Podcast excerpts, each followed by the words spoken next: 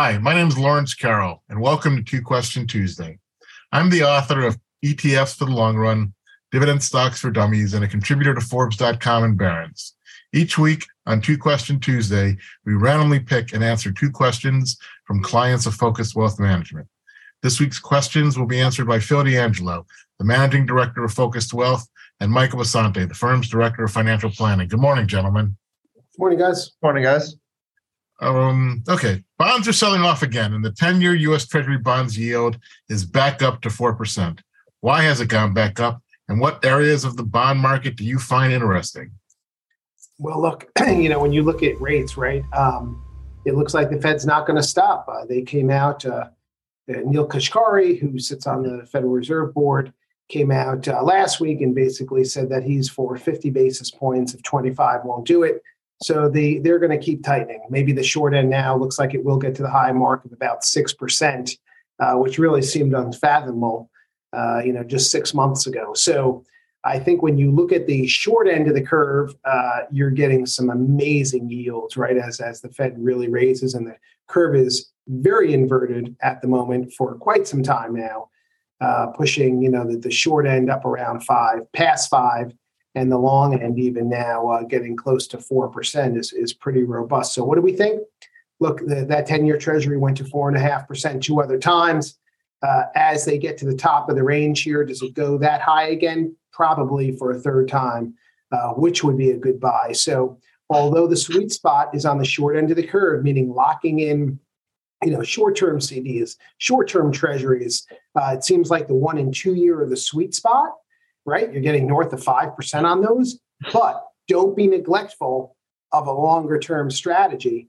And that longer term strategy is hey, if rates go up to 4.5% on that 10 year, you know, lock in on that latter part of the curve too, because rates are going to stay higher for a while. And until they back off, but they will back off. And when they do back off, you're going to want to have some of these great treasuries that are out there uh, yielding, you know, four and a half percent type of number. Even some CDs that are out there in the fives, very attractive right now. So, you know, if you predicated your retirement planning uh, spending on four and a half percent, uh, if you predicate your endowment and foundation drawdowns or cash needs at four percent, uh, this is a great time to rebalance the portfolio and really take uh, advantage of this bull market in fixed income yields. Uh, piece um, in the Wall Street Journal over the weekend talking about the TINA trade. There is no alternative, TINA being over, uh, given birth to a couple couple of these new monikers, uh, but that there are alternatives now. I saw Tiara, T I A R A. There is alternatives available, readily available,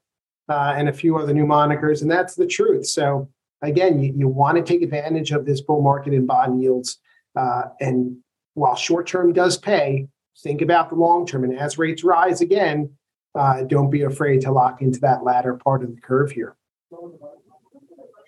Okay. And here's the second question. Comes from Mike in New Paltz, New York. He asks, what do you think about the saber rattling in China and how will it affect the equity and fixed income markets?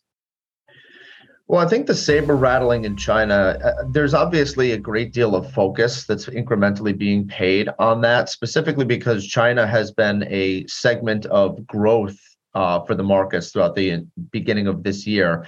As we mentioned, really back in January, um, we've seen a very significant shift beneath the surface of how the market has been performing, in which a lot of the companies and entities that have more exposure to China are actually performing better and basically stuff that's really just isolated to the US, like healthcare, hasn't been performing as much. That's largely due to the reopening trade that's actually taking place in China. Again, China's economy was shut down for about three years. So as you begin to reopen, it looks like the reacceleration that's taking place in terms of the economic data over there is pretty significant. Now, I mean, I think I, I don't think this has a major market moving event as of right now, based off of the happenings that are out there. Specifically because you know we we you just discussed in the previous question about how interest rates were moving higher, and interest rates are moving higher largely due to a function of inflation and a lot of the jawboning by the Federal Reserve if the market was really significantly concerned about the saber rattling that was taking place over in China,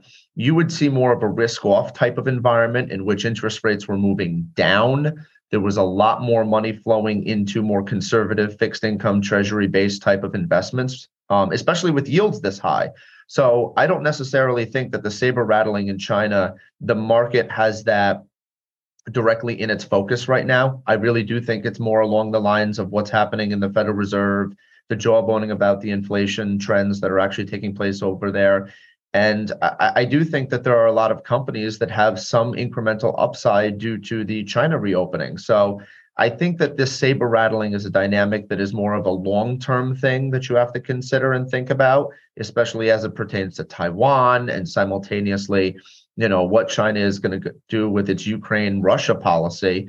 But at the same time, there doesn't really seem to be a lot of indication to me that the market is greatly concerned about this particular element as of right now. That can change at a moment's notice, but it doesn't appear that China really wants to jeopardize a lot of the growth metrics that are out there, or at least what they're reporting due to the reopening with a lot of this saber rattling stuff as of this very moment. What do you think about the whole thing with Russia, Ukraine, and Europe? Is that affecting the markets at all? I, it, yeah, it does seem. I, I do think that that's going to reemerge a little bit because uh, again, we've said this a lot in the past. It Russia can't really decelerate this because they can't look like they're losing a war to Ukraine. Simultaneously, China has to have some level of alignment because Russia is really one of their key strategic partners throughout the world.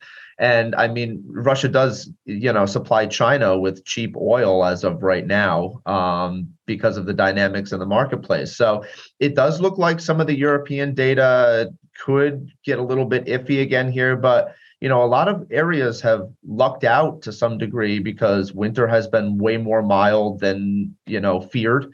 Um, natural gas, as we mentioned last week, is down like 75% from its all-time highs. So that does help incrementally with a lot of things. I know, Phil, what did you want to say about that? You looked like you wanted to chime Yeah, I, I, just think that, you know, this thing's going to drag on a lot longer than people have originally forecasted. And uh, unfortunately, it's just going to be a long term event, you know, kind of like you think about how Russia really went into Crimea in 14, and that was kind of just pushed aside by the markets after that originally happened for quite some time. Uh, and that was what, seven years ago now? So I think you're looking at the same type of time period where you know, maybe after these these spring offensives happen, uh, they're going to be landlocked through the summer, and I think this is just going to be out there. So while the markets did absorb it, energy prices did go high on it, right? Commodity prices did go high on it. I think all parties are going to have to just, you know, unfortunately get along with this situation, and it will persist uh, for quite some time unless something dramatically changes. And uh, you know, I it's going to be a stalemate, right? It's it's just going to be out there, and it's going to be a, you know, it's going to be an Eastern front that just you know is there. Yeah, it'll be interesting to see as the weather shifts if there are any new offensives because it was really a little over a year ago. We just lapped the one year anniversary of Russia invading Ukraine.